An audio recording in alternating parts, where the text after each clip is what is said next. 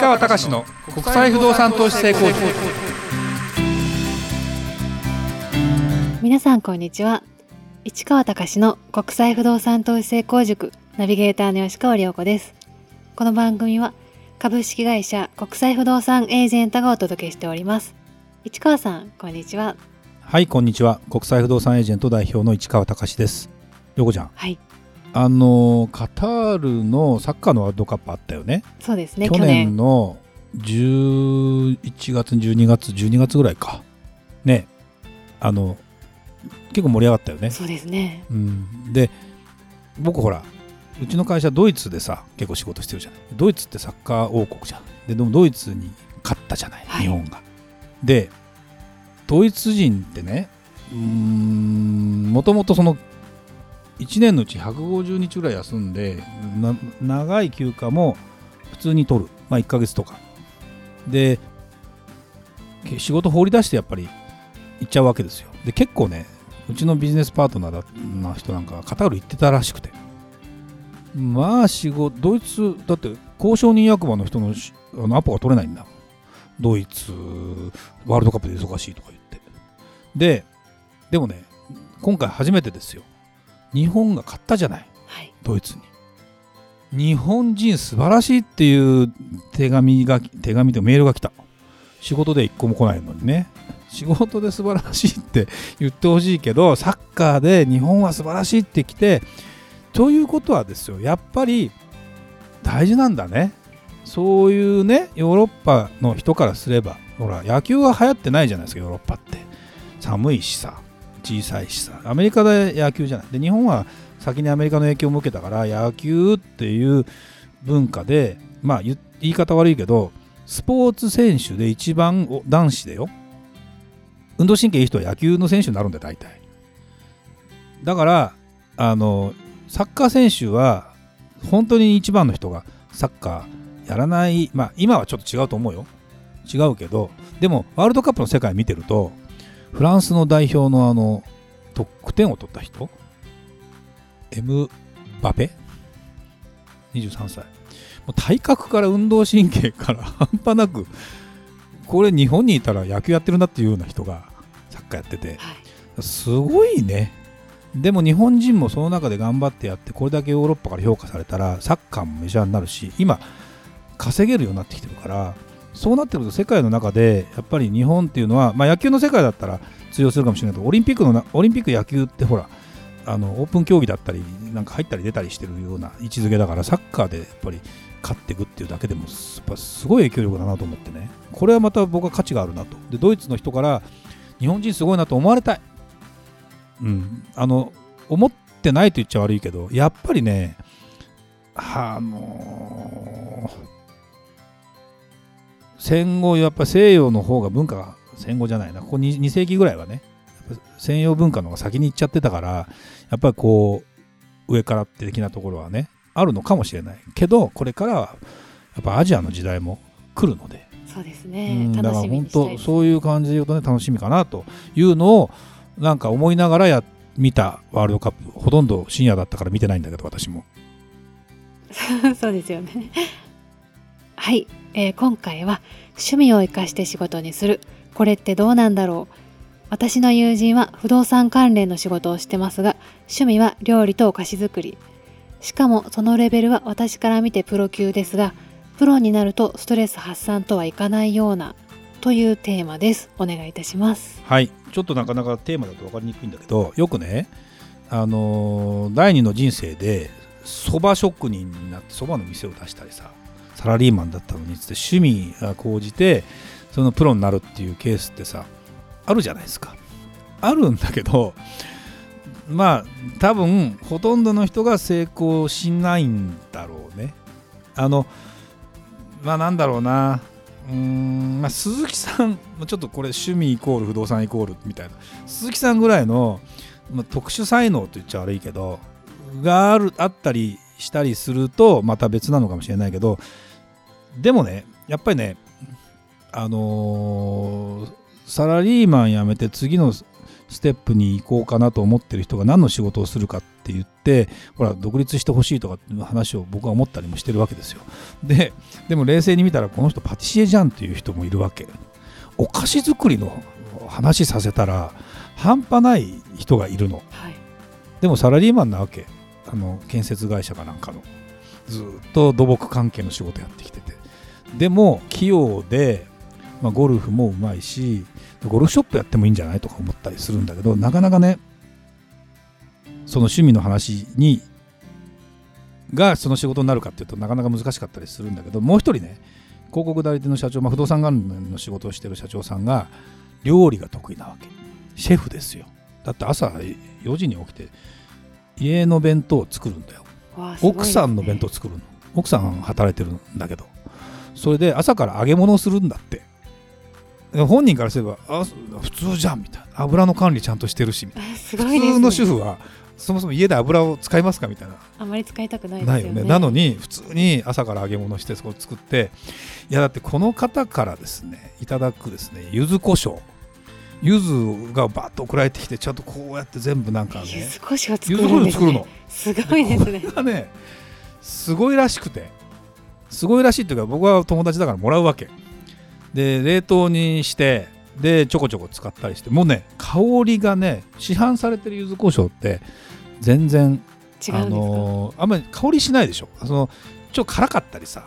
じゃああのあじゃあちょっとちょっと柚子胡椒だねっていうのは分かるんだけどこの方のやつはもう開けた瞬間香りが全然違うなんだけどでそれをなんかねその奥さんの友達からもオファーが来たりのことを作ってあげたよとか言ってもちろん売ってるわけじゃないよ売ってるわけじゃないんだけどこれ売れるんじゃないとか言ってでもなんかね結局何でやってるかっていうともう趣味とこだわりで一個ずつ全部やってたりするんだよ。で、この間、まあ、一緒にご飯食べてて、そんな話をしながら、もうこれ、商売にしたらいいじゃないなんて話をしながら、いや、これね、ストレス発散なんだと。ストレス発散が商売になるとストレスになるっていう、まあ、その通りかもしれないけど、でもまあ、やっぱりでもね、そこはギリギリのところのせめぎ合いで、実は、僕だってこれ、あの、ポッドキャスト喋ってるじゃない。ストレス発散なんですよ、これね。だけど商売につながるかっていうと商売につながるように持ってってるというかだからうんやっぱでもそうほら楽しいことでそれがお金になったらいいじゃないでそれも別にそれをいくらで売るかって話とはまたちょっと違う世界があってもいいんだよね。でそのレベルがねとにかくねいやー聞いててねこんな話ねうちの奥さんにしたらねもう世間のご主人はこんなにみんな家で作っているのにって言われかねないので ほとんど報告してないんですけどでも本当にすごいレベルなんでだってもうヨガ言うならもうあのどっかの家に泊まって一緒に行って料理作ってほしいみたいなね。ああすごいレベルなんですねじゃあ。なんかねなんかねっていうかね。うんだって柚子胡椒あそこまで作れる人って。柚子胡椒作ろうと思うのがもうすごいですよね、うん、すごいでしょ、はい、そのやり方も含めて多分もうどうしたらいいかって柚子胡椒だけじゃないよ。そのね味付けの考え方とか何かだって料理しながらこれはうまいとか言いながらこれはどうやって作ってるんだろうとかそんな会話になるわけ。で俺だけその3人で食べてるとこのパティシエとシェフがいるわけよ。で私が食べる人ね。市川さん興味ないじゃんとか言われてうんそうね食べる人だからみたいな。話なんだけどでもねあのもちろんそれで他の仕事もちゃんとやられてるので全然いいんだけどやっぱりねだから一人で独立してやったらどうですかじゃなくて一緒にチーム組んでこれを商売ネタとしてプロデュースして仕上げるのはもしかして私の仕事かもしれないなというふうに思って。いいですね。そう。だからちょっとねうーんまあまだ今余裕ないけどうちも。ちょっとねそんな形になってくるといいなということとかを人脈とかでやっぱりほら趣味が高じて仕事になる人っていうのがいてそれを集めたりなんだろうな。一つのものをこう組み合わせたりするとさものすごくクオリティ高かったりすると思うんです。だってやってるレベルがもちろんお金を取るからやってるというかストレス発散でやってるっつってもその完成品についてのたどり着くところの課題ということでいけば結構さすごいじゃないですか。で高い店でも売れたりするじゃん今。だってこの栗栗栗蒸し羊羹クリームしようかく栗栗蒸し羊羹って知ってます？だからむ栗を蒸して栗を蒸したというか蒸し羊羹みたいなやつなんだけどそこに栗が入ってるこんなちっちゃな羊羹をですよ。普通の羊羹のサイズあるじゃん。こういう一本長いやつ。これがその僕がよくゴルフ行くところの和菓子屋さんで売ってるの。この秋の季節。1本いくらだと思う？もうびっくりよ。1本だからこれ切ったら何個になるの？8個ぐらいかな。これ極みっていう名前なの。クリーム使用感極み。いいですね。いい名前ですね。私がですね買おうかなと思ったのに躊躇して結局買ってません。あそうなんですね。今シーズン最後の1個はそのシェフの社社長が買いました。なるほど。この間行きました。でもっと小さなやつが一応あってなんか4 3切れ4 3切れ4切れぐらいで終わっちゃうクリクリーム使用感。が恐る恐る買ってみました。2800円ですよそれが。高いですね。でその極みってやつは写真を見ると栗だらけなの。羊羹かこれと。思いながらこれ栗が美味しいんじゃないかなと思って。要するに季節物なのよ。だからあのおいそれと年中売ってるわけじゃない。9000円。えいー、やもうね食べたいよね食べてみたいですでねなんでそれをねでもねなんでそれを買ってったかというとたまたまその9000じゃない方の2800円のやつをなんか買ってったらしいの。他にもう売ってないから商品。その本当はなんとか大福とかいっぱい作ってるわけ。なんとか大福ってねいちご大福はすごく美味しいんだけどちょっと話取れるいい？みかん大福ってのがあるんですよ。なんとにかくいろんなフルーツをなあの梨大福もあるしえキウイ大福もあるしいろいろあるのね季節ごとに。であ出た。調べてるね。でねそのなくてそういう大福がもうなくて売り切れてそのたまたまクリーム使用感だけあって2800円ぐらいの買ってったらしいね1本。そしたらその奥さんがそのシェフの奥さんだから結構あの味にはうるさいわけよ。これ美味しいねって話になってまた買ってきてよって話になって。で行ったらもうもう売り切れちゃったんですって言われてこれ1本これ何してた最後の1個です極み9000円。買ってったね。おいおいそれと一口くれとは言えない。だってさ一切れ1000円だよ。多分1000円じゃないかな。もっとかもしれない、そうですよね。うん、でもねいいですね食べてみたいですね。なんかねあの美味しいものはあるらしいよ。すごいよだから。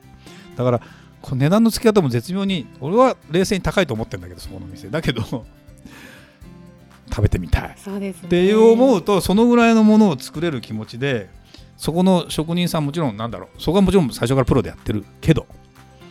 あのうんなかなかねすごいよね。今ちょっともうディレクターさんそのクリーム塩感に完全に ハマってるかもしれないけどね。今画像を見せてくれましたね。あの多分栗が美味しいと。なぜならいちご大福そこで旬な時期に来るわけよ。